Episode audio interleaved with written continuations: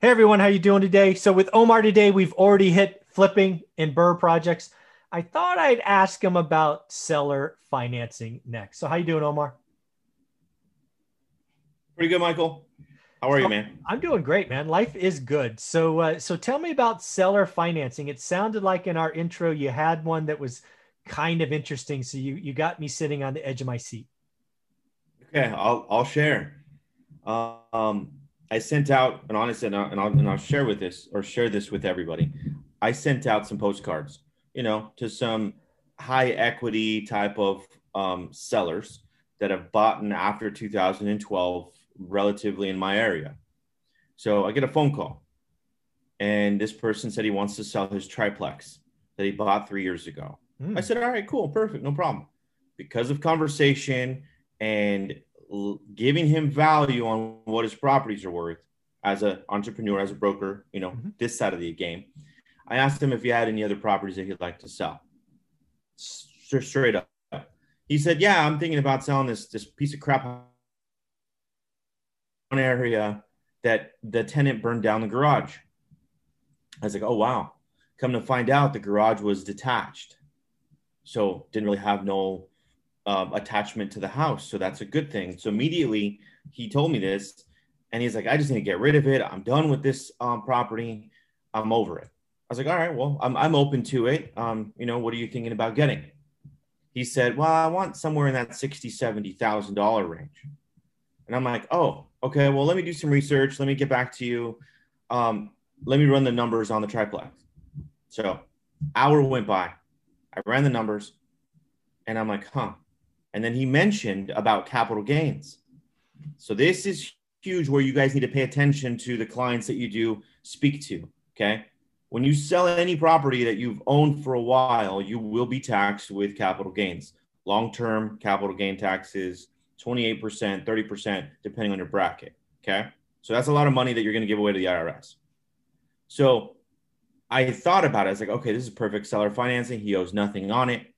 So I came to him. I said, okay, no problem. I will give you 60K for the property. He said, well, I wanted 65, 70. And he said, no, let's do 62. I said, deal.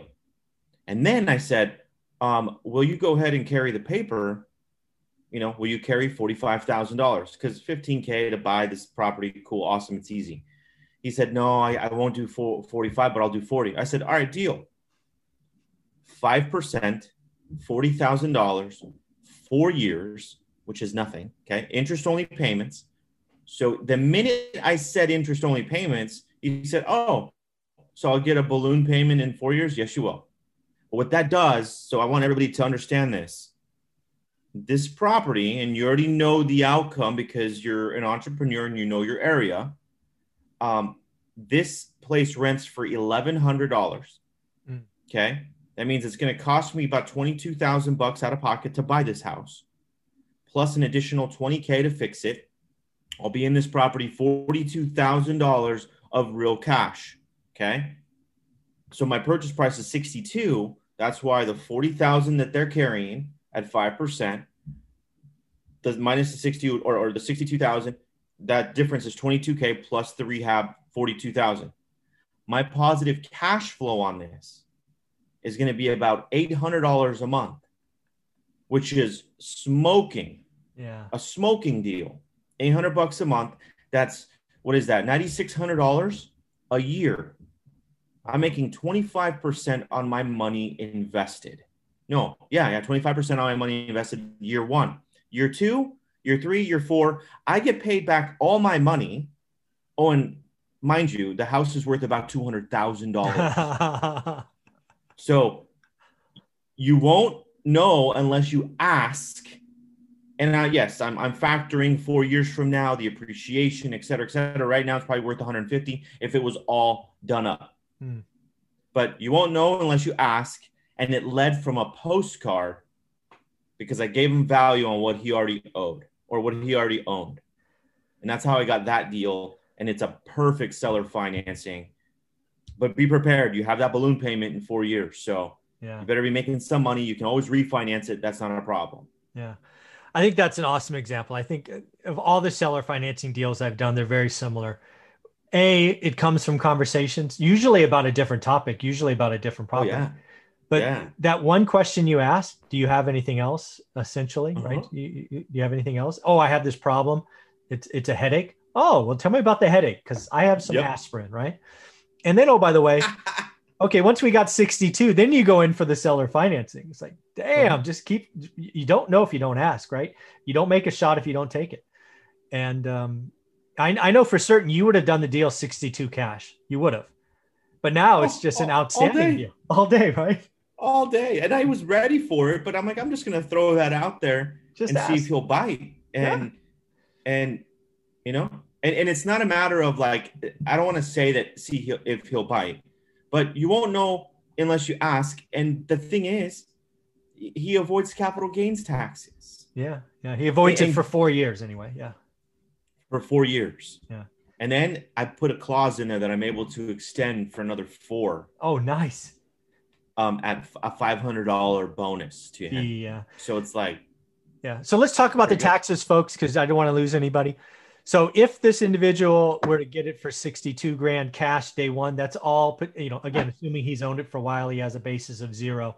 He would owe taxes on that 62K like it's all profit.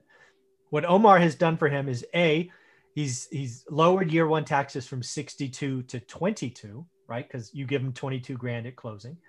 Then you will owe some, he will collect some interest throughout year one, two, three, and four. And then in year four, assuming you don't extend, he'll owe taxes on that 40K balloon, just so people can tie it all out. That is the beauty. One of the things that I think is going to happen in this crisis is we are going to find a lot of frustrated landlords because, yet again, we're going to extend evictions and all this other nonsense, which really hurts mom and pop. Uh, I think there's going to be some landlords that give up. And I think seller financing is a way to really lower year one taxes and give them income because he's having, he's going to have more income than he may have had before. And it's guaranteed no headaches, no phone calls, no tenants, toilets, and termites. It's just a beautiful thing you did, Omar. Congrats. And you did a win win win for him as well. Thank you. Appreciate that. It's Yeah. pretty cool when you start paying attention and you start listening to uh, to your clients. You can figure out some stuff, create create your own opportunities for sure. Yeah, the beauty that you do so naturally is you ask short questions and then you shut up and listen. That's what more people I've seen more people in real estate talk themselves out of deals. Right? You you should not dominate the conversation. You are there to be Columbo or Sherlock Holmes or whatever it is and find the opportunity to solve their problem, right? And you don't do that by talking, you do that by listening. Absolutely. Very cool, man. Well, congrats on this. I love talking about flips, BRRRR, and owner financing. Any closing thoughts as we wrap up our week together? Um, other than you know what you mentioned it, learn to listen a little bit more. You know, like we're all excited. Everybody's in the business. All these wholesalers want to just keep opening their mouth and just talking and talking and talking. Sit back a little bit and let them talk to you.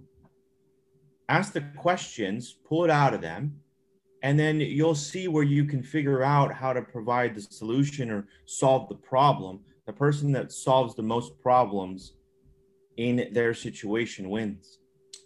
How are you going to find their situation if you're always talking? With that, we will leave it. That is a great way to end. Thank you very much, buddy.